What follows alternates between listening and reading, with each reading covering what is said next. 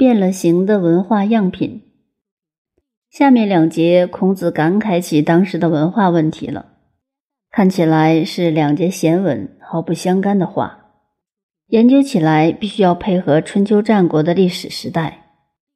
子曰：“齐一变至于鲁，鲁一变至于道。”子曰：“孤不孤，孤哉，孤哉！”讲到春秋战国时代文化的演变，齐鲁两国无论在东西周时期，都具有核心性的影响作用。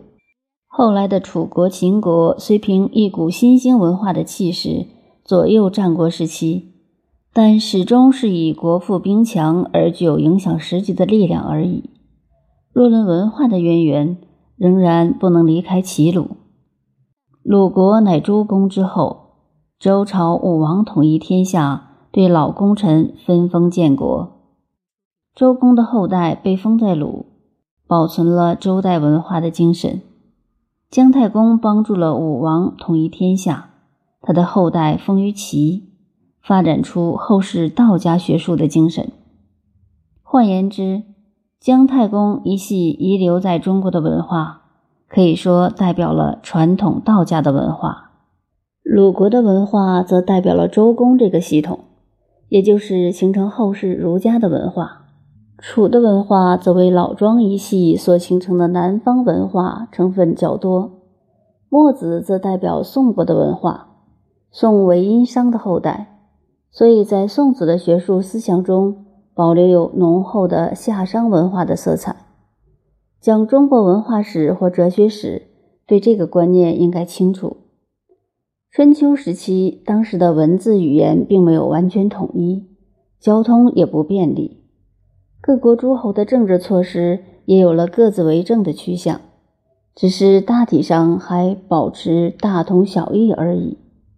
到了孟子的先后时期，鲁国保留的周代文化也只剩一线命脉。那时候较为兴盛的还是道家传统所流演的燕齐文化。而且齐国比较强，是经济最发达的国家。现在山东靠海这一带地方，本来资源缺乏，因为姜太公封到了齐国，他便发展资源经济，开始制盐，不但使齐国成了产盐区，并且余盐之力大增。后来又经管仲的一番开展，齐国的经济更发达。到了战国时期。他的国际地位等于我们当年在大陆时的上海，现在美国的纽约。所以当时孟子、荀子这些学者都曾到齐国转一趟，好像现在的人们都要去美国混一下一样的。这是孔子以后的事。在孔子当时，鲁国文化还大有可观之处。孔子的思想中认为要把中国传统文化保留起来。乃至于振兴起来，就要以齐国的文化为基础，再加上好的转变，就可以到达当年鲁国的情况。再把鲁国的文化提高一点水准，就可以恢复中国传统文化的道。这是他的一个看法，一个感叹。下面孔子又对孤发出一个感叹：孤依考据是一种四方有棱角的酒杯。到故宫博物院应找得出这件东西。依古人的解释，“孤不孤，孤哉，孤哉”，这句话是孔子在感叹说：这个时代什么都变了。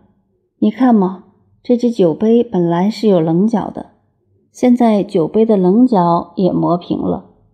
这里记载孔子有这个感叹，但是酒杯没有棱角有什么稀奇？孔子如果看到我们现在用的茶杯还是玻璃做的，圆圆的，孔子一定要感叹：“玻璃杯啊，玻璃杯啊！”我们如果连接上文看，就知道这句话的意义了。孔子说：“我们的文化已经衰落了，要保持自己的传统文化是件非常吃力的工作，除非像齐国那样有雄厚的经济基础，能为后代文化努力。”在家重整一番，可至于鲁。鲁国的文化有这样相当基础，能够把它再发扬光大一点，可以保持传统文化之道。可是他讲到这里，正在拿着杯子喝酒，于是就尽举例说：“是看看，酒杯的样子都变了，什么都在变，时代已经变了，酒杯啊，酒杯啊。”他是感叹，连这样一个用具。都跟着时代在演变了，人更是永远在演变，历史是拉不回来的。这是他假借酒杯对文化演变的感叹。我曾和朋友们谈起，不要感叹，感叹是没有用的，历史无法拉回。我们死了，下一代照样活下去，照样又生下一代来。我们现在要尽到自己的任务。把我们所知道的尽量交给后一代，他们去整理，他们去发扬，那是他们的事，不要担心。一定说人心不古，今不如昔，世道衰微也不见得。每个时代有每个时代的历史，每代历史有每代历史的精神。所以孔子说：“孤不孤，孤哉，孤哉。”意思不单指这个酒杯。而是说变了，一切在变，就是这样一个感叹。